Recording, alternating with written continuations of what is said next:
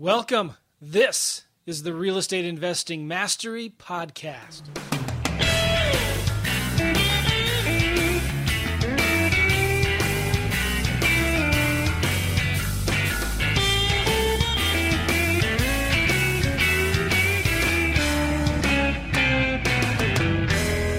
Hey, everybody, this is Alex Joungblood with realestateinvestingmastery.com. I've got Joe McCall with me here. Hey. We are, hey, good to see you. We're getting ready for our next great podcast. We've got a great interview here for you. Hopefully, it resonates with a lot of you who have been in a position where you lost your job or had to find other ways of doing things or scrambling and trying to find ways to make money. This is going to be a great interview today. We do have to remind you to go to realestateinvestingmastery.com get your fast cash survival kit. It is free. You will get great information on using virtual assistants, which are people that can run your business for you while you do other things, whether that's lay on the beach or go out and meet with motivated sellers or whatever you want to do. We describe wholesaling, which is being able to find houses at a discount and being able to lock that up on a contract and then assign your interest in that contract for a fee and get paid. And you can do that one time a month, multiple times a month, however many times a month you want. And it all comes back to marketing and finding the deal. Uh, and if you can learn to master that, you can really learn to control and design your life and the way you want things to go. And that's what we're all about on this podcast, aren't we, Joe?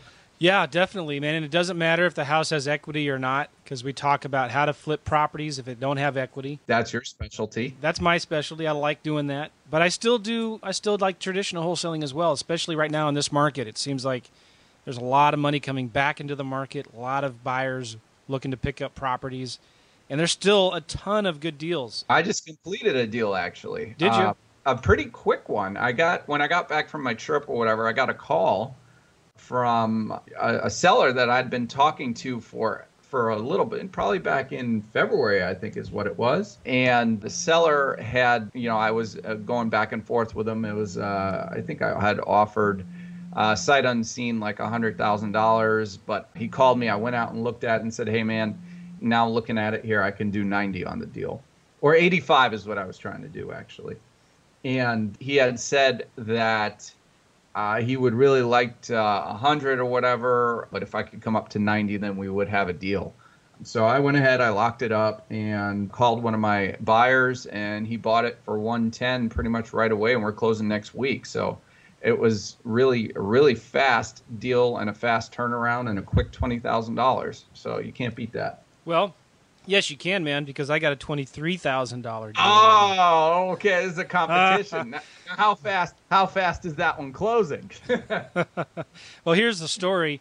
We've been doing a lot of marketing on Craigslist, where we actually contact people who have their houses listed for rent, and saying, "Hey, do you want to sell your house?"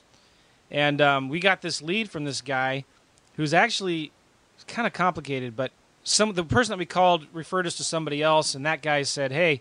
I got a property here that you could buy, and it's a multifamily, and so I, it's kind of I don't want to go into too much detail, but I, I, I have an acquisition manager that's working for me right now, and he's he's just working out great. He's a he's a great guy, working really hard, and he's the one who's taking all of my seller calls and meeting with the sellers and even networking with my cash buyers now and starting to get to know cash buyers and what they want. Well, this is a property that I don't have a lot of buyers right now on my list yet who want to buy multifamilies. And so uh, we we contacted another wholesaler that we're friends with, and he said, "Yeah, I got at least three guys that would be interested in that property. So let's partner on it."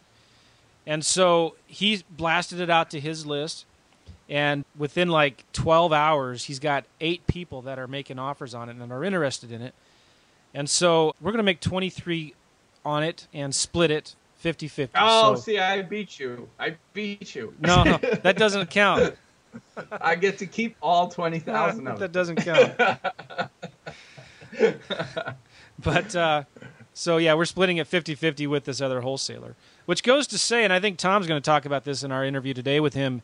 It's okay to partner with other bird dogs and other wholesalers. I mean, Tom's going to talk a lot about this, I think, but we, we're finding deals that other wholesalers want our help in selling to our buyers and we're finding deals that we're getting other wholesalers to help us sell to their buyers, and uh, everybody wins. You know, it's it's not a, a cutthroat business like you might think it is. You can really partner with people that uh, can help. Like right now, we're really focusing on trying to find buyers from other states that are looking for turnkey rental properties, right? And and they'll pay more than your local investor buyers will will pay for, right? Because you, we're offering a full service turnkey rental property stuff, and we're we're giving tremendous cash flow to our investors.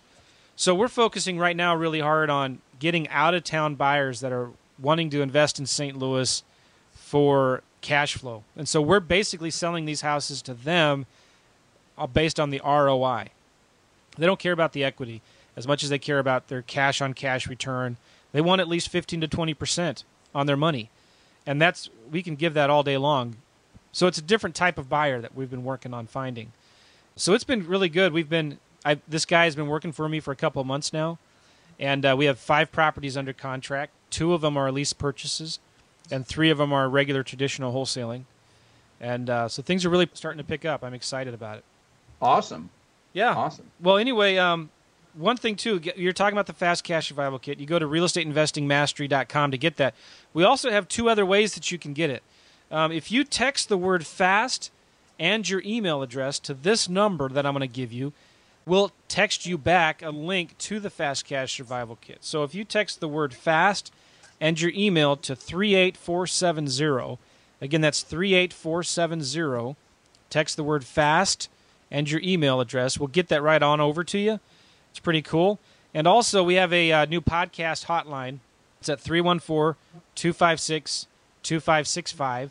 Again, 314 256 2565. If you call that number, leave a message with your name and email address. We'll email it off to you. And uh, if you want to leave a comment or a review, we will, or even a question, we will play it on a future episode. So, speaking of reviews, I have a few reviews I wanted to read in iTunes. This one says, Joe is such an awesome podcaster. I don't know about Alex. I wish. No, I'm just kidding. That one. It's- this one is from Brian. It says five stars. I can't get enough.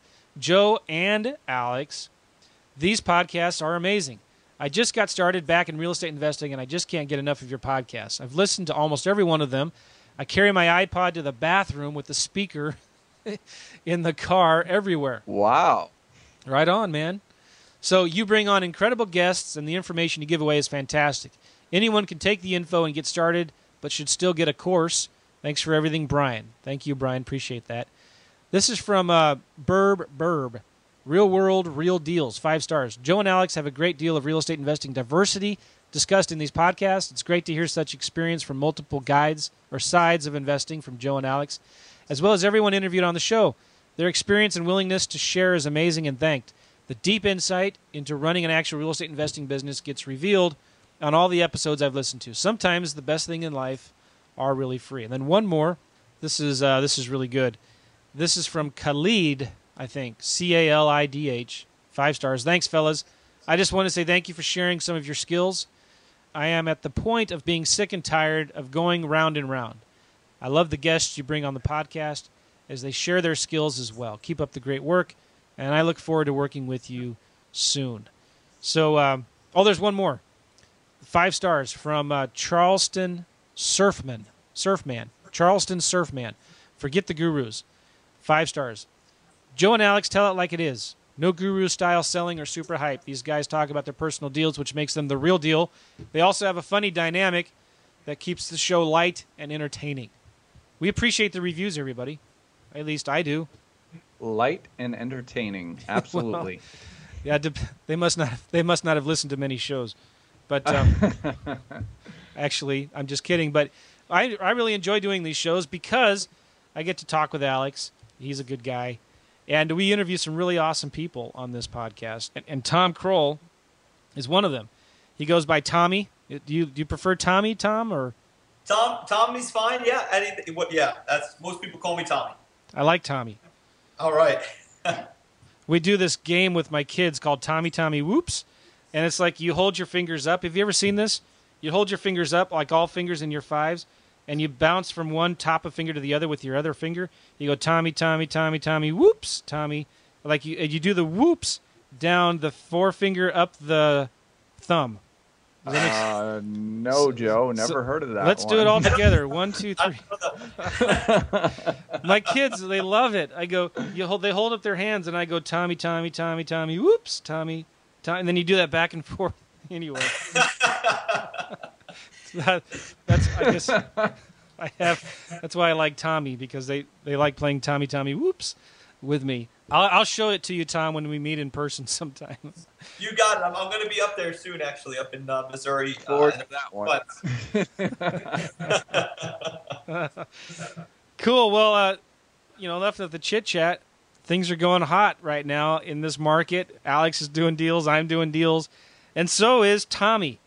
Tommy, you have an amazing story. We met through. You've been listening to our podcast for a while, but we kind of Yes. We kind of met through Todd Toback, who has a great podcast called No Limits Investing. right. And uh, it's a really good podcast. I want to recommend it to everybody. Todd's a good friend of mine. He's crushing it in California right now. I, I, I'm not going to tell you about what he's doing because I didn't get his permission, but he's got some big deals that he's working on right now. And he's been doing some big deals for a while. And he's one of the big players in, in California. So it's been good to have him as a friend. And he was telling me a long time ago about his brother uh, who lives in Florida. And Tommy, you uh, talk about you lost your job a month before Christmas or something like that, right?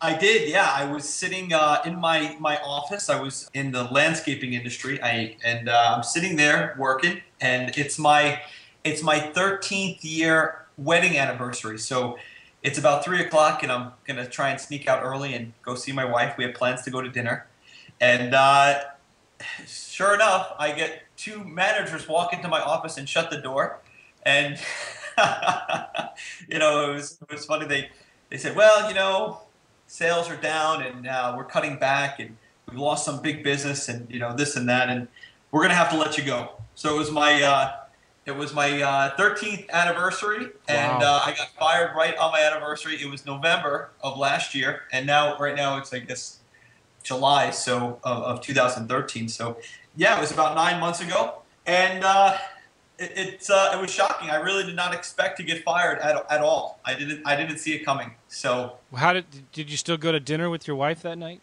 I absolutely, my wife, I have to say, I will uh, give a, a shout out to my wife, Julie, who is very supportive, always has been. And yeah, she said, hey, don't worry about it. We'll just uh, figure it out from there. And we went and had a great dinner. That's awesome.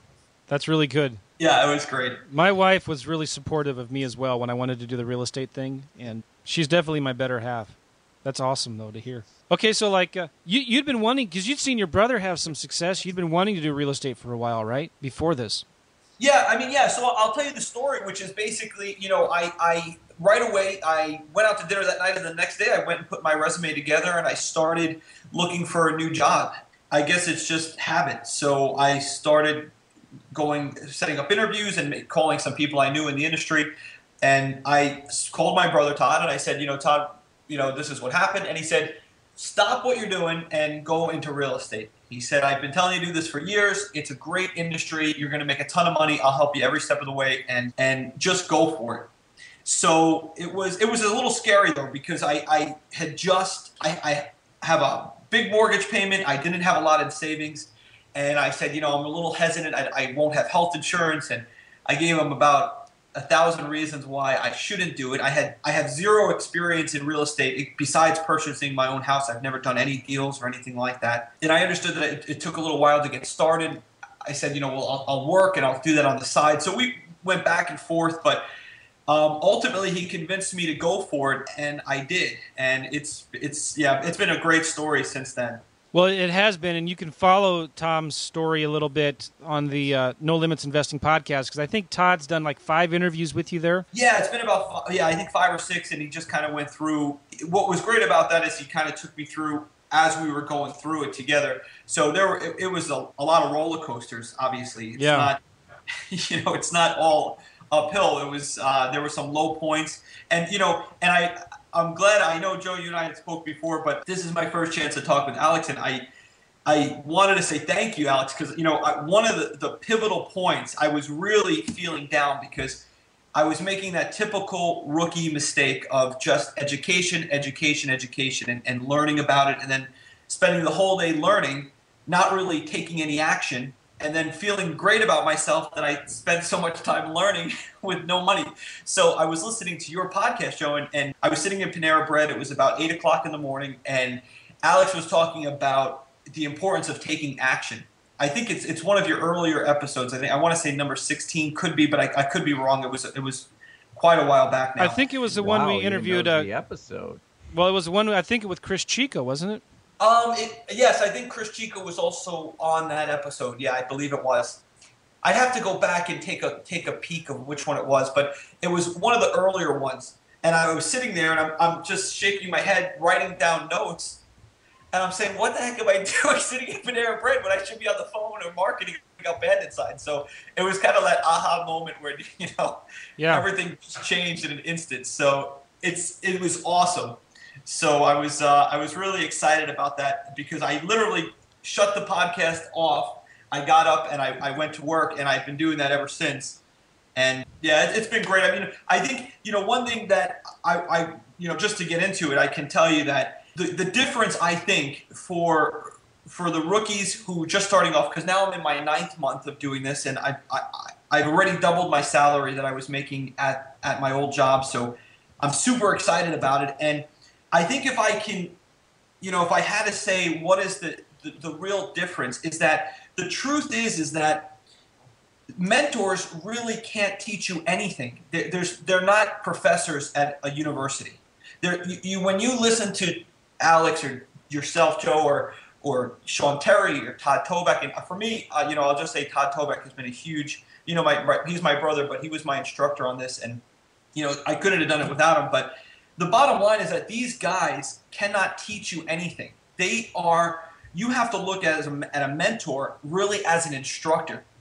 And when they tell you to do something, you just have to do it. The education comes from the action. It doesn't come from the podcast or from the the course or from speaking with your mentor. So you've basically got to if you want to go to college and learn about real estate, you can get a professor and you can learn take a business class and but really it has to be a, a, an instructor philosophy. So that, that's really what's worked for me. I think that yeah, you, um, the- you you referred to it as a karate instructor versus a college professor, something like that, didn't you? One time.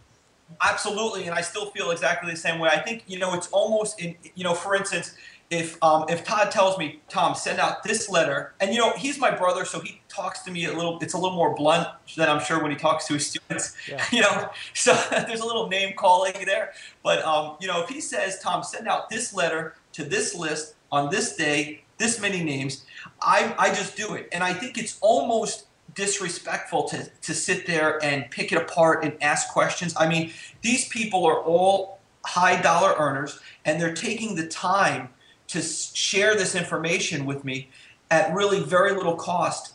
And they don't have to do that. They can. So uh, to my, it's you know, I don't like asking questions. And, and Joe, I think you probably noticed the same thing. You know, you've on a number of occasions given me advice, and I just go verbatim and do it. I don't really Yeah. waste your time finding out why you're telling me to do it. I know that you have good reasons to do it. So I think that that's the difference is, is really there is no, the education will only come from action. It doesn't come from the mentor. The mentor can only give you instructions. So if you're to, it's more like building an IKEA desk and, and just following step by step instead of trying to break down everything and, you know, I, I rewrite postcards and, you know, try to tweak the letter and, and come up with a better system before you've even made a dollar. So I think a lot of rookies fall into that trap, and, and I was doing that initially, and uh, it's it's a huge mistake. Didn't you? Didn't it take you a couple months to get off your duff and finally start really taking some action, Tom? It did. It did. It, it didn't really. Um, you know, I always say I've been doing this since I lost my job in November, but the truth of the matter is, I really didn't do anything until January. So I'm really only in about my seventh month, and um, it, it took a long time to, you know, really understand that it was only the action that was going to produce any dollars. It wasn't, you know, learning this whole industry. And and I think you know. The, the way that you get around that is you really have to accept the motto of good is good enough um, this is that, that Todd taught me a long time ago, and it is so true. It's better to go out. You know, I can tell you my first deal, Joe. I made so many mistakes. I literally went to the closing. I went to the closing. I forgot to tell the buyer that he had to pay the closing costs. So at the closing table, he's he said, "Well, the uh, the clo- the title agent said, well, who's closing the title company?" I said, "Oh, well, the buyer isn't." He said, "Well, you never said that." And I said, "Well, I said, you know, whoops, I forgot to tell you." Yeah. So you know, and then he actually um, initially too, my first deal, he he the this buyer actually paid me in cash, which I had no idea was not a good thing. So I made a a plethora of mistakes on my first deal, but um, if I would have tried to have somebody else close it for me, or if I would have tried to learn how to close it, um, I would have never made it to the table. I would have never made the mistakes, and then I would have never really learned. So I think the good is good enough attitude is, is really key. Go out there and make mistakes and learn from them and just accept that you're not going to understand everything that you're doing. I still now, in my ninth month, I still don't understand everything that I'm doing and and and why certain things work and why other things don't. But I really don't care. That's the difference now at this point. Uh, hearing your stories from the other podcasts are so funny because you did make a lot of crazy uh, Oh, yeah. mistakes.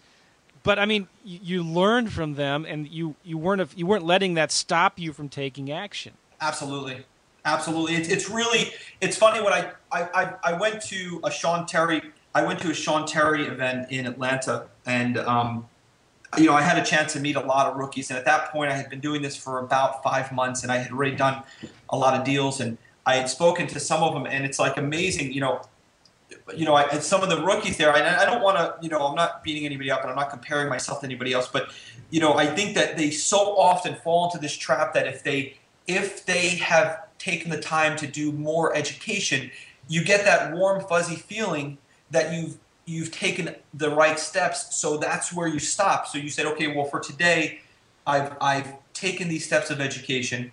So that's where it stops today. But really, you really shouldn't and this is going to not sound this is going to sound the right it's not coming out the right way but you shouldn't really feel good about yourself when you put down the course and you finish the education. The way i treat education is a reward system. I kind of treat it like if i can take these action steps today i'll reward myself with like two podcast episodes from joe mccall from todd toback and i'll go through them and i'll sit there and listen to them but the, the good feeling should come from when you look back on your day and you say okay i what how many bandit signs did I put out? How many postcards did I send out? Or how many did I mail or handwrite because I didn't have enough marketing dollars? So I handwrote the letter. So, you know, that, that I think is, is really the key difference in, in really succeeding or not succeeding in, in this business. That's fantastic. I mean, I know uh, Alex and I have talked about this before when we were getting started. At least for me, uh, I was always trying to get educated, trying to learn the latest and greatest things, thinking that I was making progress by buying all these courses and going to these boot camps. And, you know, I, I'm not bashing education, and I don't believe in bashing gurus. I think that's lame and immature when people do that. Absolutely. Um, but my point is, when it started working for me, it, it started working when I said, you know what, I'm going to stop questioning. Well, first of all, what I did is I said, I'm just going to, I want to do wholesaling, and I'm going to buy two more courses. I'm going to buy two more courses, and I'm going to do what they tell me to do, and I'm not going to question it. So I bought Chris Chico's course on uh, virtual wholesaling, and I bought uh, Steve Cook's course on wholesaling. Steve Cook from uh, at the time he was in Baltimore, and lo and behold, it worked. I couldn't believe it. I sent out Chico's postcard. I didn't change anything, even though I wanted to. I didn't change my outgoing message, you know, when it went to voicemail.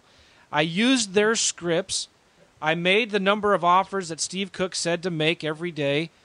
Even though I everything in me was like cringing, like, oh no. I was so afraid of not having all the answers, worrying about steps seven and eight before I started doing steps one and two. So I said, I'm going to stop doing that. I'm just going to do what these guys say to do. And sure enough, it worked. And I couldn't, I was shocked and excited that it was actually working. Like, I'd never believed these guys, really, that it worked. But uh, when, when you take that step, and I love what you said, education comes from action. Um, Right. And, and good is good enough. Man. It doesn't have to be perfect. Just get out there and do it.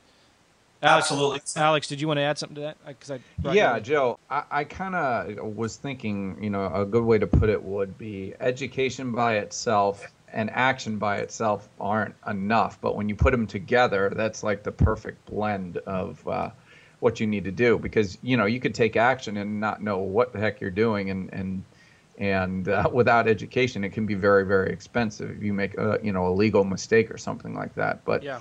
if you have the right education and then follow it up with action, now you've got the right thing going on, and and that's what you you know that's what you really have to uh, you have to marry the two. They don't one doesn't go without the other. Well, and, and having a mentor just accelerates your progress. I mean, looking what looking to see what Tommy has done with his brother Todd, um, and then the, with the podcast that you can I love rewarding yourself if you take action by listening to a couple podcasts. That's hilarious. Yeah. Well, you know, it, and I think Alex too. It's also to me, it's it's like the it's it's I think replacing the education with instruction. So I think that's the key. Is I think the action with the instruction is the key because you're right. You know, when you know when you guys say, okay, you guys, you know, when you tell us as rookies to do X, Y, and Z, I think so many people take the time to understand it like they're going to be tested on it, and that is the problem. I think that when if you say do X, Y, and Z, you know, it's the Mr. Miyagi wax on, wax off. You know, when he said, you know, I'm here for instruction on how to learn karate. Why do you have me painting a fence or cleaning a car? I think this, the the instruction is the key with the action because I don't really have to understand. I know if you guys tell me to do something, I'm just going to go out and do, it because, you know, I, I don't want to sit there and reinvent the wheel because I'm very guilty, especially early on, of getting sidetracked by just trying to deep dive this real estate market and understand it in all the different directions you can go between wholesaling and lease purchase optioning and short sales and REOs and foreclosures and everything else that there's available to an investor. So I, I think that that's that's absolutely key. Why don't you, um, Tommy? Why don't you talk a little bit about what are the, some of the things that Todd told you to do when you got started? I, I have a feeling you're going to tell me something about getting some cash buyers. Yeah, you know, it's just, this is really the it, this is really where the, the, the rubber hits the road, and it's kind of like a gut check moment for a rookie. Um, I knew absolutely nothing about investing, and Todd basically one of his first things was he said, "Well, you got to get to the auction, and you've got to you've got to collect names of cash buyers." Well, you know, the, the long story short is that it was a nightmare. Um, these guys at the auction, they absolutely do not want to talk to you. That I can tell you for sure. Um, they're they're they're rude and they're they're in a clique and they will literally put their shoulders together so that you can't get in between them. so yeah, we you know it was amazing because you know Todd had said go to the auction and get these names of the cash buyers, and I'm saying Todd, why would I? Do, you know, we're arguing. I mean, literally, we're in a brother argument about this. I'm saying, why are you sending me to the auction? First of all, I don't know anything. Second of all, I said I don't even have a house, so why am I getting buyers before I even have a property? So I ended up going. I took his advice. The first time I went, I don't think I got a single name. I I went there. They were super rude. Uh, they wouldn't talk to me. What I ended up doing was I went back the following week, or maybe two weeks later. I don't remember now, but I went back and I had created a little card that just explained that I'm, I'm a wholesaler. I can get better prices than what you're paying at the auction. And really, the key was I went 45 minutes earlier. And I, was able to pull out a few names there. And as a matter of fact, I, I just did a deal. It, it was an interesting deal. Um, it was David, one of my one of the the very first person I ever met at the auction. He's a cash buyer, and he's from Colombia. And he called me last week and he said, "Tom, I have I just won a home at the auction and I have to go back to Colombia on an emergency. Do you have a cash buyer that I can assign the bid to? They have nine days that you can assign a bid to them." And I said, "Sure, let me let me see what I can do."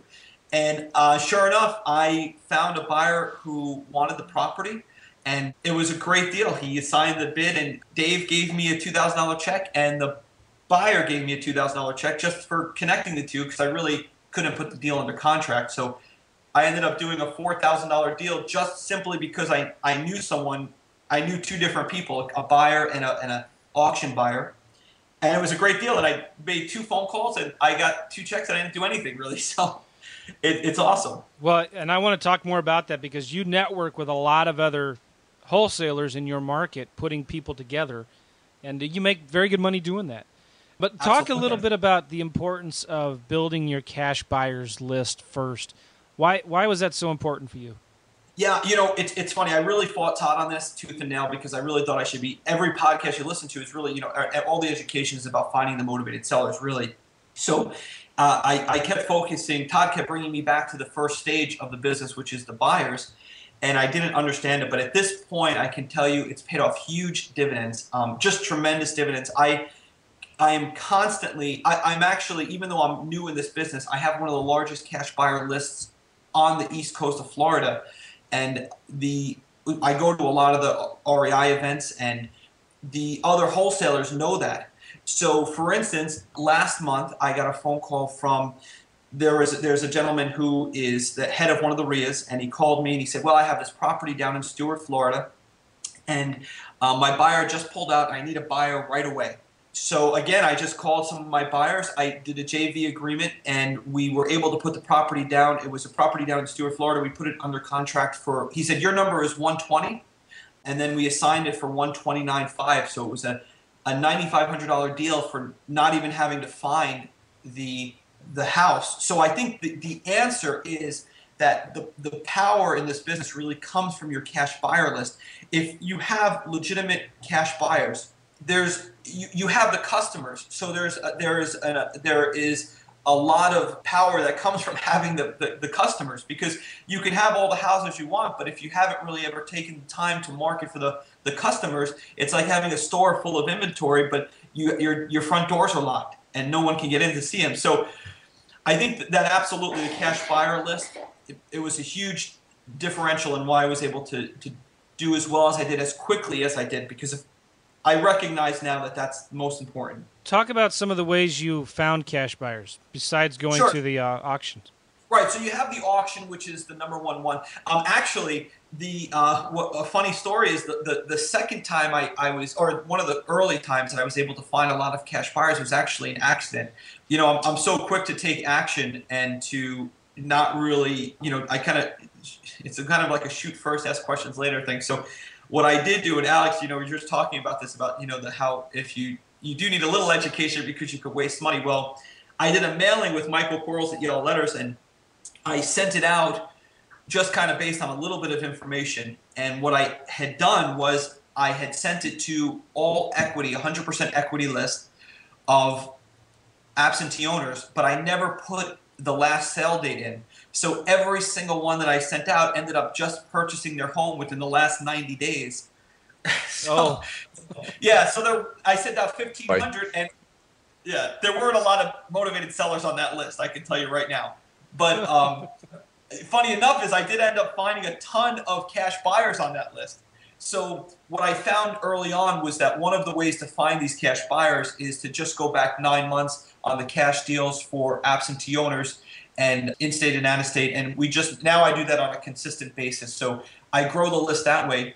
Uh, additionally, we grow the list by going to the RIA meeting. So I try to go to just about every RIA meeting from Indian River to Dade County, which is a huge territory. Basically goes from around the Orlando area down to Miami, and then all the big cities in between there. And there are just tons of uh, there are tons of hard money lenders there, other wholesalers, cash buyers, investors, all sorts of individuals there. I just bring a stack of business cards and I try to get get to know every single one of them, and and that is is worth its weight, absolutely. So I, I found that fascinating. Is you're finding recent absentee owners, and you're sending them postcards or letters. Yes. Trying to build right. your cash buyers list that way, because these are people who are actually really are spending their money on buying houses right now. Definitely. So what I do is I send out. It, we go back nine months, and then I I was I, you know it's interesting. I just had a conversation with um, Yellow Letters about this. As I said, I wanted to just pull out the duplicates, meaning that you know individuals or corporations that have purchased multiple homes in the territory in the past nine months, but I wasn't able to figure out a way to do that. So I don't know if you know a, a trick around that, but because um, some of them are just one-time cash buyers, they're not really considered investors. But uh, yeah, we do it now pretty much on a regular basis. I'll send out a, a mailer to everyone who has 100, 99 to 100% equity who has purchased within the last nine months, and it's it's great. And, and then we only do absentee owner, not owner occupied, obviously, because they're usually if they pay cash and they're an investor, they do not live in the property. Well, Tommy, talk to me afterwards, um, and I'll show you a way to do that. It's okay, that would be great. Relatively easy. But when these cash buyers call you, what are some of the things you're asking them? What kind of information are you wanting to get out of them? Right. So, you know, it's interesting. Initially, I kind of just thought collect their name and email and phone number, and then we can just go from there. But what I really found, and Todd had told me this early on, I really didn't take his advice, but uh, now I have at this point, which is you really have to have. I have what I call I've created. It's called a house order form, and basically, what I the conversation I have with the buyer is is this. I'll say, you know, if you're the buyer, Joe, I'll say, Joe, tell me this: if if I were to, if you had a dream investment home right now that I could give, I could provide to you. Tell me, I want to know specifically about that exact home that you have in your mind that you would pay for uh, today. Not a generalization of the general type of home, but the actual home. I want the, the zip code that it's in. I want the square footage, the, the construction material. Down, down in Florida, it makes a big difference if it's a CBS, a concrete block home, or a frame home. Yeah. So I want to know everything about the home down to the type of the, the, the condition and the, the type of countertops that you're looking for. So uh, what I found is that the more granular information I get from those individuals, it, it helps me in two ways. Number one is I can market specifically for those properties, which is a tactic I kind of found from HomeVestors. I, I, I had a conversation a long time ago with someone at a RIA meeting who said that they really specifically market to the buyer needs. Um, and then I can also, of course, when I get a property under contract, I really can I can drill down to exactly who this is the best fit for. So who closely matches this? And I also asked them, what is the price that you'd pay me for it? I said, okay, if I brought you this house today, what what price would you would you give me for it in cash? And um, considering that you'd be paying the closing costs, and you know, you get some great information that way. I like that a lot. Just find out what they want. What do they buy? Exactly. And sometimes you got to pull that out of them, don't you? Because I've been finding this true. They'll just say, "Well, I'll take anything under fifty grand that uh, three plus bedrooms." and I try to get them to walk me through the type of house they want. And I'll say something along the lines of, "All right, now, if you don't mind me asking you, let's just walk through the house. I'm, you know, pretend we're walking up to the house right now. What does it need to look like? Does it have a two-car garage or a one-car garage, or is a carport okay? Okay, right. all right. So does it have to be brick? Does it have to be block frame? Okay, well, now coming inside, how much work do you have to do to the house? I mean, are you looking for? Are you okay with full gut rehabs? Well, you just want carpet and paint. Okay, great. So, you know, the kitchen, you walk through the kitchen. What kind of shape does it have to be in? Is it okay if it hasn't been updated in 10 years or 20 years? You really got to nail down into those kinds of details of what they want. Because when you do find that property, right, you know exactly who to send it to. And, and they're going to feel appreciated that you are taking that kind of care and concern about finding out what they want. But it, one thing I've been noticing too, and as, as, I've been doing more and more of this traditional wholesaling the last couple months, is um, it really is a customer service business in a lot of ways, and it's about relationships. It's about networking, right? And uh, you can't just rely on technology to do all of this stuff for you. You can't rely on a virtual assistant to close a deal for you because it's all in who you know and the networks and relationships that you have. 100%. I think that if you build a trust there's a trust factor with the buyers. A lot of my buyers now are out of the state of Florida. If I can find a home that matches their description and they've already done business to me with me, I'm at a point now where they'll actually buy. I had recently that this just happened. A cash buyer bought a, a home from me, sight unseen, just based on my word. She was in Canada. She lives in Toronto. She wired. I usually request that they send it to my title company, KPC Title, but um, she wired it, the deposit directly into my PayPal account, which was awesome. The the, the um, twenty five hundred dollar deposit, and she said, "I want it. That's it." Just based on my conversation with her and the email with the description and the pictures, you know, she, she I mean, it's great. I so I think that the trust factor with your buyers and building a relationship and having kind of like a consultant. You know, a lot of my buyers are just people who have a lot of money who want to be in the real estate market, and they'll say things like, "I'll say, well, you know, well." They'll tell me what they're looking for, and I'll say they'll say, well, you you tell me, you know, what's a good deal. Here's what I'm looking for, but you know the numbers better than I do. So I think that the what's interesting I found in this business is that sometimes the cash buyers are very are more similar to the motivated sellers than than not. They need just as much hand holding and they need just as much TLC to kind of go through the process. Now that's not the case with all of my buyers. Some of my buyers are a lot very aggressive and they they don't they know exactly what they want. They've been doing it for a long time, but but others are, are really not like that. So I think the relationship is key. Very good. You mentioned a title company. how do you normally wholesale your deals? Are you, are you just doing assignments? Are you doing double closing? And have you found it? Because I hear this a lot from people. They have a hard time finding title companies that will do wholesaling deals for them. So talk about how did you find the whole the, the title company, and and how are you closing these deals?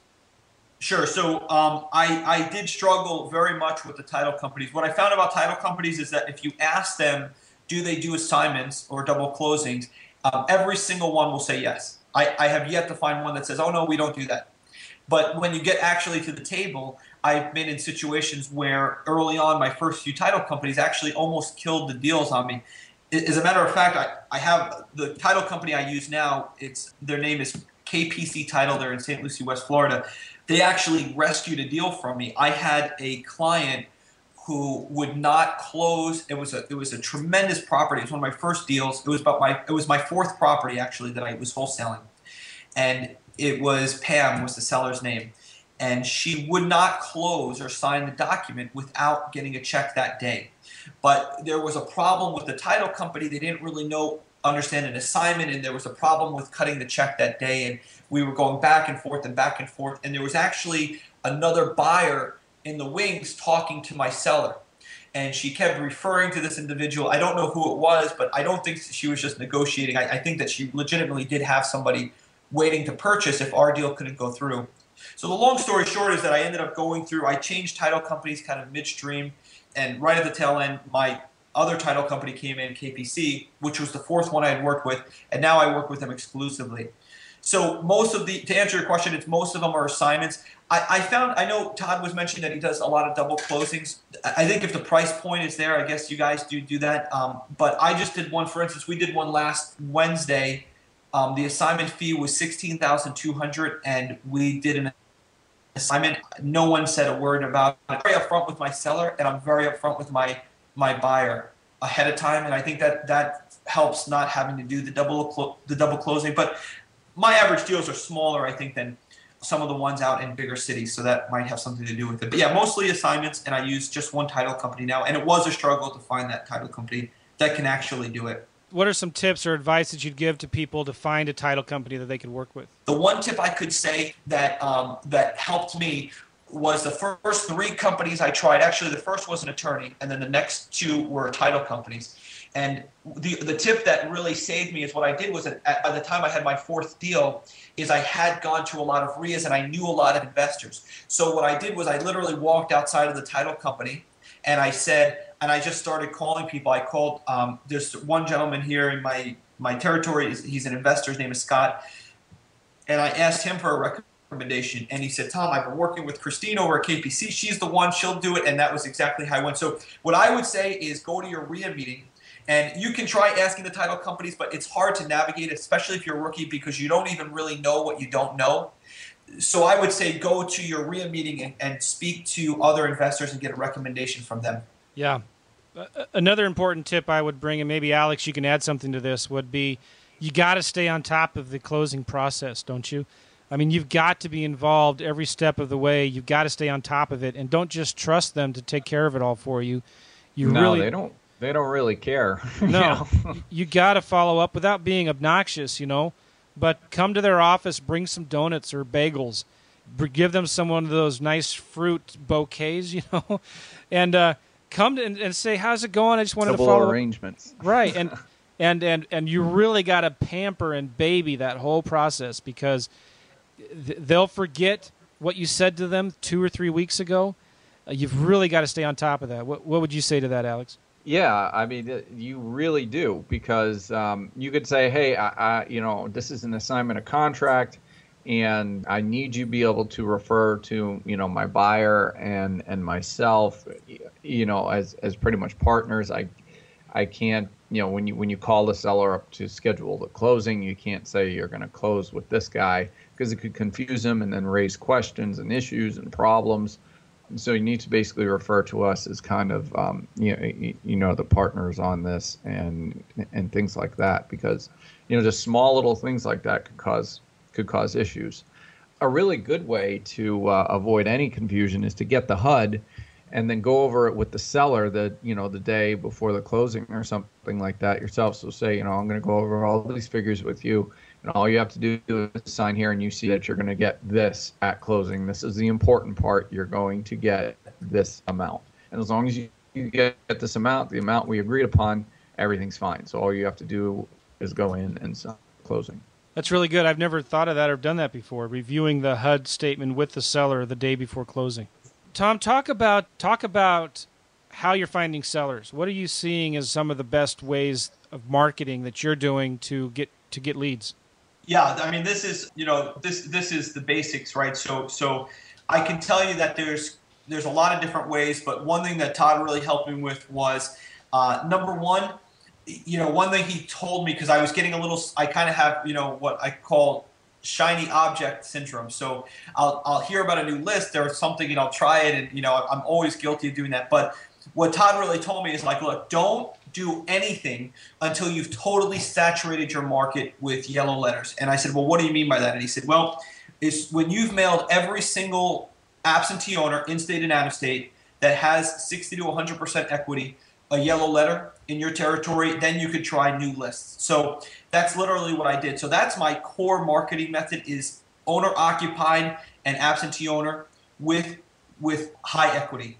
Um, and that I do now at this point I do we're on week 28 of the year. I, I break it out per week, so we're on the 20th week of the year for me, and I, I I've been almost every week consistently mailing that that list. Now I just tried a new list this week that you and I were just talking about, Joe. But I that's my really my core. The other thing that I do because I think that the marketing works great, so that I always stick with, and it brings in leads consistently. How much can you talk about? I'm sorry to interrupt. Can you talk about how much you're sending every week? Would that be okay to ask? Yeah, of course. No, uh, yeah, I don't mind giving out any of that information. So right now, um, actually, I can pull my. Let me. I, I can actually pull my file out, and I'll tell you exactly where I'm at because I, you know, it, what I do is now what's happening. Every deal that I'm doing, the profit margin is going up a little bit, and the consistency is there. So I have the funds now to market. But I can say, for instance, I've done on starting with. So now we're on the 29th, or next week is the 29th week. So I'm starting on the 20th. We did um, owner occupied absentee owners. I used that was 1,730 names. On the the 21st, we did. Um, I used the Sean Terry letter, and I sent out 450 names to Palm Beach and St. Lucie County, 80 to 100 percent equity, only single family absentee owners that lived in state. Then on the 22nd, so it goes. It just keeps going. I've got a thousand. It basically goes between 500 to a thousand per week um, that I'm sending out. And then you've got now, for instance, this week I just did 2,000. Now that is not all yellow letters. Some of that now is postcards because they're a little less expensive. But it's basically 500 to 1,000 per week would be my average. That's phenomenal. And you've the cool thing about what you're doing is you're really tracking your results, don't you? So you Absolutely. know how important yeah. is that to know where your deals are coming from and how much marketing you need to do to get a deal. Oh my goodness, Joe, I'm going to tell you, every single person I talk to is like, yeah, it's really important to do that. And nobody really does it that I talk to. I ask people constantly in my territory, you know, well, did you test this and did you measure this? And they'll say, no, you know, I really didn't. So what I try to do is I always try, I use RingCentral as the phone number um, to provide me with my different phone numbers. And what I do is I have a whole set of about 15 phone numbers, and I'm just constantly cycling through those phone numbers. And if I send out a letter, I will always send out two versions to kind of tweak the letter a little bit. Now, I haven't always done it, but I do do it very frequently. I, I don't want to sit here and say I do it with every single mailing, but I, I, I do it more than 50% of the time where we'll send out either a postcard versus a yellow letter or send out a yellow letter and tweak the letter a little bit. We'll write down the phone number in an Excel spreadsheet. We'll write down how many names went out and then how many. What I used to track was how many phone calls came back. What I track now is how many deals that I actually get from it the number of deals and the amount. I don't really care at this point how many phone calls the letter produces. I really care about how many leads it, how many closed deals it produces. Excellent. And you mentioned something to me the other day too, Tom, that I think is really important. How you started focusing on the deals that are going to make you at least ten thousand dollars each, and lo and behold, surprise, surprise, guess what happened when you started doing that? right. you know, it's funny. My first few deals were so small, and I, I met somebody in the Miami in the in the Miami market. His name is Rich Urban, and he's a great guy, and um, he's doing really big deals. And I said, "Hey, Rich, you know, I'd love to come down and meet with you." And he was a total open book. He told me everything I needed to know, and it was early on. And one of the biggest tips I walked away with from that meeting, which was on the, by the way, it was on South Beach. I mean, it was amazing. It was a great location to have a, a lunch meeting. But um, one of the uh, great tips I walked away with is he said, don't focus on any deals where you can't make at least $10,000 from the beginning of the deal because this way, if you have to negotiate down, you can. But I was really early on focusing on deals where even just a thousand or two thousand dollars, I thought that was wonderful. But when you minus out the marketing costs, it's not that great. So what I do now is I start every deal with a ten thousand dollar mentality, and if it doesn't, I will not lock up a deal under a purchase agreement and my bird dogs know this, and I, I want to tell you more about those guys too. But we will not lock up a deal if it if the margin if we don't know that the exit strategy is going to produce 10k. If it's less than that, we will wait to lock it up, and we'll wait till we get to that number. So. We, Todd and I kind of call those deals zombie deals, where they're not really dead, but they're they're still kind of alive, and they're they just haven't gotten to the right point yet. But yeah, that those that, that's definitely the case of, of my strategy to kind of up the, the profit margin on each deal. Well, you you just made like what five hundred dollars on a deal recently, and it took you four months. Can you tell? Oh, it was it was yeah. It took me four months, and I did the deal, and I, you know, I actually, it was it was a crazy deal because the deal looked great on paper. Uh, we had a beautiful condo right on the water. It was a really great shape and we thought we were actually i thought you know i thought we, this was like a 30k assignment. I thought i was really excited. So um, you know it was great but it, you know it's funny the deals with the smaller the, the, the walk away from that is that the deals with the smallest profit margin we're finding are usually taking the most time and energy. Interesting. And, yeah, and I did end up walking away with five hundred dollars on that, and it wasn't even an assignment. Well, it was an assignment fee, but we ended up having to sell retail through an agent, and it was complicated and time consuming, and at the end there, I just did it just to do a favor for the seller because we had tied up the property for so long. We just wanted to be able to get him his funds. You talked about bird dogs a little bit. Will you talk more about that? How are you using bird dogs to bring you deals, and why do you like that so much? I love bird dogs. I love bird dogs. okay, so let me just say this, Joe. The first thing is every single rookie, I don't care if you're out there, like if it's your first day on the job of wholesaling, go out and get a ton of bird dogs because you do not need when when I started this, Todd had me looking for bird dogs right away. And I'm like, Todd, what are you doing? I don't even know anything about anything. I'm like, how am I gonna bring people on for commission only? And you know, like I don't understand what I'm even doing. Well, I'm so glad I, t- I just listened and I took action on this. Um, you could just put a, an ad on Craigslist. You will have a line wrapped around the block at Panera Bread, which is where I go in the morning, and uh, for interviews for bird dogs. And you know, I'm very blunt in my ad. I'll actually send you one of the ads that I use, but I say, look, I'm looking. I'm a wholesaler in in St. Lucie County. I'm looking for someone to you know help me find and identify these deals. It's a commission only position. We pay our bird dogs um, uh, 20% of the deal with a minimum of 500 and a maximum of 2,000. And I show them how to find deals. And it's been awesome. They are consistently producing leads for me at this point they love it because they're making money. When you meet with bird dogs, you meet a whole bunch of great people. Some people, you look at them and you meet with them and you're like, this person's going to be a superstar, and they don't do anything. And then other people, you're like, this guy's got no chance. And then all of a sudden, he's like your biggest producer. So, you know, it's just, it's a great, crazy little thing that really works and some of them end up staying for a long time. I've had one bird dog with me now for a long time. Um, Jason, he's doing an awesome job. And then I have other bird dogs who will do it for a little while. They'll make a little bit of money, and then they won't. They will either go off on their own or they're um, they won't. But the bottom line, Joe, is if you are a rookie in this business, I don't care if it's your first week, you can get bird dogs. Um, there's tons of people who want to help your business grow. Um, they've got a great attitude, and you just have to give them the basics, and they just go run out of the gate, and they'll do it and they're, they're great people. So I, I definitely, you know, you know, as a side note, a lot of them actually know somebody currently who's about to sell a home, and that can be another source of revenue for you. So some of them will say, "Well, my aunt is about to sell a home," or my my. I had one recently who just said, "Well, my aunt is coming from from out of the country, and she wants to buy a property, an investment property." So we actually found a cash buyer who we did end up doing a deal with through a bird dog system so just another way to network and and it's awesome. I, I love the bird dog system. What are some of the things? What are some of the things you train them to do for you? Sure. So it, you know, it depends on where their um, finances are. Some of them have a little bit of money to spend, so if they do, I can encourage them to do like postcard mailings, and some of them do that. Do do that, but really most of them have tight budgets. So what they do is, I will pay for the bandit signs if they agree to to put them out. So that kind of kills two birds with one stone. So I don't have to do the bandit signs, and they're very motivated to do them. So I'm very specific about where they go, and um, they use their own the, the number that I provide. I will give them a RingCentral number, but they'll use that on the on the bandit sign. Hey, by the way, let, let me interrupt you about this because I just found something the other day that I'll be sharing more information soon on.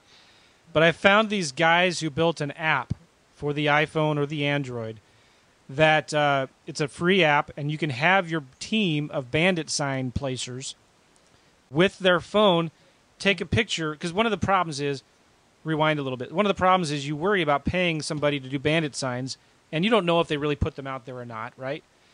Right. so what this the, what this app does that these guys created is you have you have to have your bird your, your bandit sign guy use a phone that can take pictures and can track the location of where the picture was taken. That's So- awesome. It's an i- iPhone does this, right? So you they actually are taking pictures of the sign wherever it's placed and it sends that information to the website and you could get online and see on a Google map these little pins on a Google map where all the signs were placed based on the pictures. And so you can literally real time see where they're placing these signs and, and they'll take No, a that's picture of it. Um, yeah, it's amazing, and, and they sell this thing for twenty five dollars a month, I think, or you can buy it for the full year at like two hundred and fifty dollars for the full year. I was just talking to this guy yesterday at the coffee shop, and um, he's getting ready to kind of release it. He's he's shown it to me, the beta version that they have, and it's it's amazing. It's literally it literally take you see the pictures of the sign, and you see on the map where it was taken and uh, but they're getting ready to launch it um, in the next one or two weeks, and so I'll be sending out some information about that soon to everybody. Is that cool or what? That's awesome. All right. Anyway, awesome. I like that though. You're paying for the bandit signs if they do it. Yeah, and they're and they're they're super motivated to put them out because they know that they you know it has their dedicated number on it. So, you know, they like the fact that we're paying for it. And I do that. I do do that. You know, once they're seasoned. But really, what they're doing is they're just cold calling Craigslist, Backpage, eBay Homes, Yahoo Homes. A lot of them on for sale by owner sites, and then a lot of them just drive for dollars, looking for for sale by owner, for rent by owner, and vacant homes and things like that. So, so I just go through a little course with them where I just take them through. I'm, tr- I'm trying to automate that process now, but it's been challenging to do that. And so, the, do you give them a script, uh, questions to ask, things like that?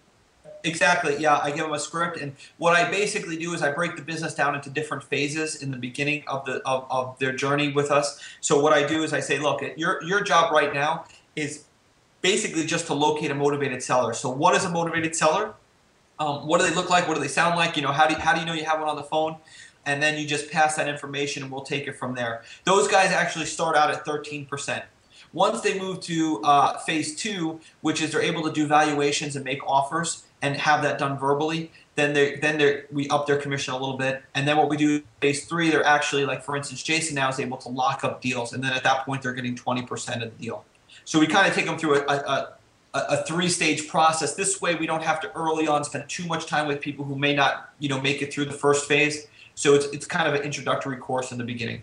That's fantastic. Do you have any system that where they can submit the leads to you, um, and keeps track of all that stuff, or how are you keeping track of all the leads that they do give you?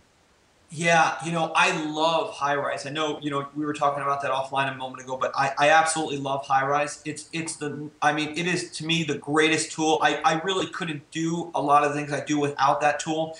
Um, early on, I was using different tools, and, and the biggest problems with the tools that I found is that number one, they're either too complicated, especially for you know bird dogs to use. They don't want to learn you know a, a very big complicated system. I was using Salesforce. It was just way too much uh, overboard information. So uh, Highrise was easy. The other answer that it really solves for me was there were now no leads fall through the cracks because the system that I use automatically assigns tasks. It's it's hard to explain, but basically what's happened is any lead that comes into my system is automatically assigned a task. Um, and I can pull up any leads that don't have a task assigned to them. So every lead is either what we call it's either hot, it's warm, it's cold, or it's dead. And every every single lead is in that status. So it's either being worked because it's hot or, or warm or it's cold, which means we're to maybe follow up in six months or send email or text messages, or it's just totally dead. You know, it was, it was something like take me off your list or I don't, don't ever contact me again. So Highrise just makes that super easy. The system I use to do that is called Wufoo and Zapier. It just is an online form. So my bird dogs submit they, they submit lines um, leads to me online, and then that automatically goes into into Highrise the, the website I use is floridabirddogs.com. It's just a, it's just a, a website that I use that just allows them to submit those leads. There's a little place to submit leads there, and it's not really the site isn't really done completely yet. It's it's going to be a training site for my bird dogs, but it's great because I constantly know exactly where every single lead is at. And they can log in as well, or can they to see this update on those leads, the status on those leads? Yeah, it's a good question. You know, initially we were creating users so that they could log in and see it, but um, now what I do is if the lead moves from one status to another, for instance, from warm to hot or warm to cold, I'll, I'll send them a little note because I can see who's assigned to that lead in the Highrise account. I was giving access early on, but I wasn't really comfortable with that because what happens is if you have too many people in the system, um, you can set their user permissions, but if you not if you're not careful about how you're entering all your information like buyers and and and other accounts and you don't assign them properly it becomes too much of a chore to continually assign accounts to that user and not to any other user so we just said let's just not assign there's no reason really for the bird dogs to have access to Highrise so we just keep it um, we just keep it isolated now yeah, I wish I wish we had more time to talk about Highrise. It's something that I'm looking at doing as well in my business. I've used a lot of different tools and uh, there there's really a lot of advantages to some of the more popular tools that you've heard of. But the the biggest advantage to Highrise, which I like it so much, is that it's so simple, right? And uh, it doesn't complicate things. It's all online, and you just basically assign tags to people or to, right. to leads, right? And you can have a hundred different tags to a lead if you want, and then you can assign tasks to your team uh, for each of those leads as they come in. But it really has made, I know it's made a big difference in Todd's business, and he's been trying to sell me on it for the last six months to a year, trying to get me to switch over to it. And I, I, I'm actually really leaning towards it. I like Highrise a lot, and I like what you're doing with it. I think that uh, you, you could spend a whole episode on, a podcast episode on talking about why it's important to keep track of that kind of detail with your leads. But it really helps you stay organized, doesn't it? That's the whole thing. Is it's ease of use and I don't really want to become like a CRM expert. And Highrise allows me to just do my job and not have to figure out another tool. It's just so easy to use. To me, it's it's just a no-brainer. To me, it's like, you know, I, I don't know if I'm missing out on other features, but it, to me, it you know, I'm I'm still kind of new, so I don't know really what I don't know on the other CRMs that you know maybe provide different functionality. But for me, it's just the ease of use. If I have, for instance, I give access to a lot of my agents so as we're passing listing leads, my agents have user accounts there. So depending on the zip code, I assign tasks for my agents to call different leads who want to list. If a bird dog submits a lead and it needs a little bit more work, I reassign the task to him to call up or for her to call up and just say, well, you know, you didn't find out this information. So it's just an easy way to organize all of your your your data in one place. Good, and and follow up, which is so important. Absolutely, I'm, I'm finding now that that most of my my a lot of my leads are actually coming from the database, which is just an amazing experience to now you know say you know I I can't believe I mean I'm literally finding leads in my database that were from six months ago. I mean that is to me incredible.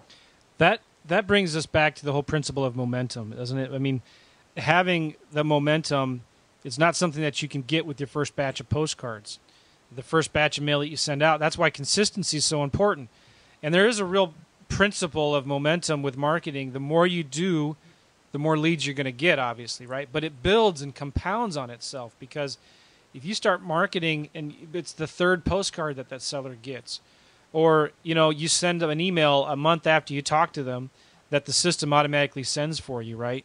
And you say, hey, you know, how's it going? Have you sold your house yet, or whatever? that then that stuff really starts compounding It gets bigger and bigger, and all of a sudden the momentum is is uh, gets a lot. It's it's unstoppable once you have that marketing going. That was that deal that I was talking about uh, in the beginning of the call. There, um, I talked to him first in February, and who would have known, you know, by following up, he would uh, get back into the system again, and uh, you know, now we got a twenty thousand dollar deal. Oh, that's awesome. I'm work I'm working another deal where I talked to this guy back in like January or February as well, and it's it's a deal that could either be a new construction deal or a or a fast assignment deal. Um, it could be to the tune of fifty thousand dollars, but if I do a new construction project, it would be three times that much. So I mean, and that's from following up as well. You know, somebody that you thought fell off the bandwagon, they weren't returning calls anymore and then you just hey you know we were talking five months ago just was wondering uh, how everything's going and then you know pretty soon they're they're back in the boat again That's excellent. What, what territory are you in, Alex? the uh, virginia area so Oh. tidewater hampton roads Awesome, awesome. Yeah, you know, and, and also just as a um, as a side note, one thing that Todd and uh, Luis from San Diego, who's another great mentor of mine, is uh, you know they both told me the same thing, which you know is along these lines of follow up. Is every single every single contact in my database gets a written offer. And uh, you know, initially, you know, Todd had told me to do this, and I'm like, this is such a waste of time. And you know, why the heck am I sending these people? I'm, I'm 150 thousand dollars away from their number. You know, I was getting back a whole bunch of written offers with ripped up cards and telling me to go somewhere.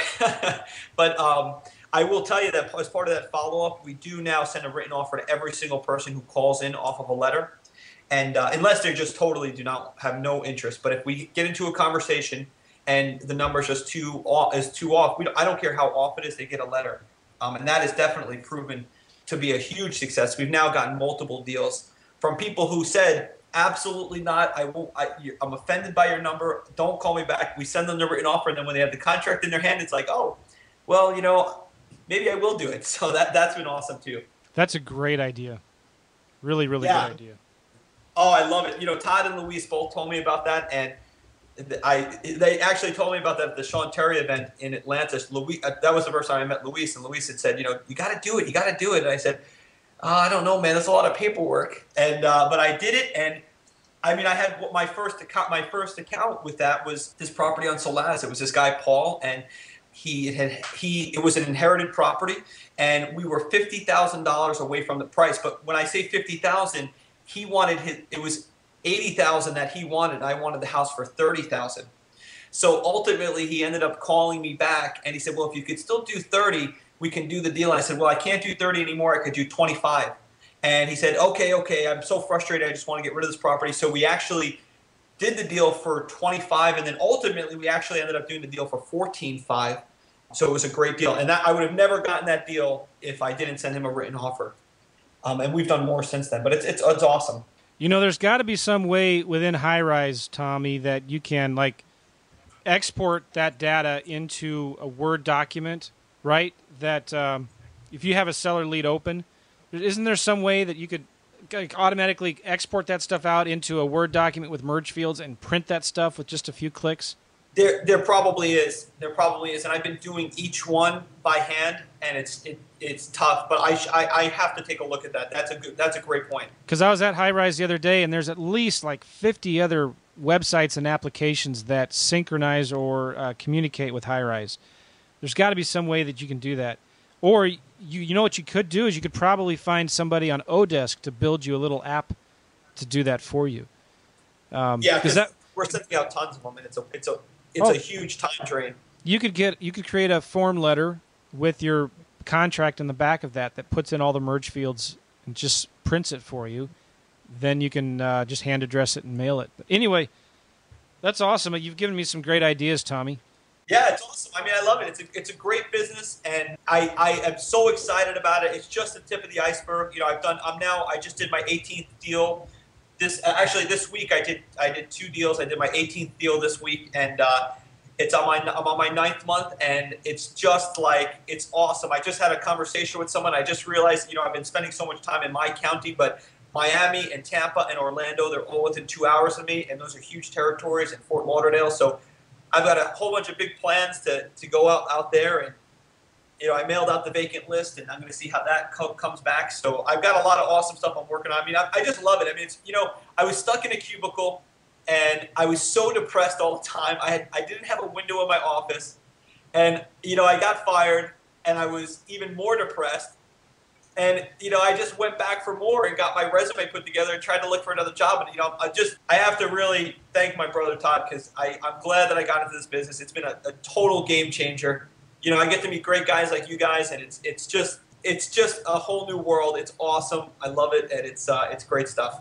Well, your your story is inspiring, and, and everybody listening to this, you could tell, you could see why I wanted Tommy on this podcast interview because he's right where where he was, right where a lot of people are, trying to make this work, struggling, and are just right on the edge, the right on the precipice, ready to to start taking some action, but they just need that little nudge. And I'm hoping that this interview with Tommy pushes them over that edge to go ahead and start make taking action. Don't worry about the mistakes.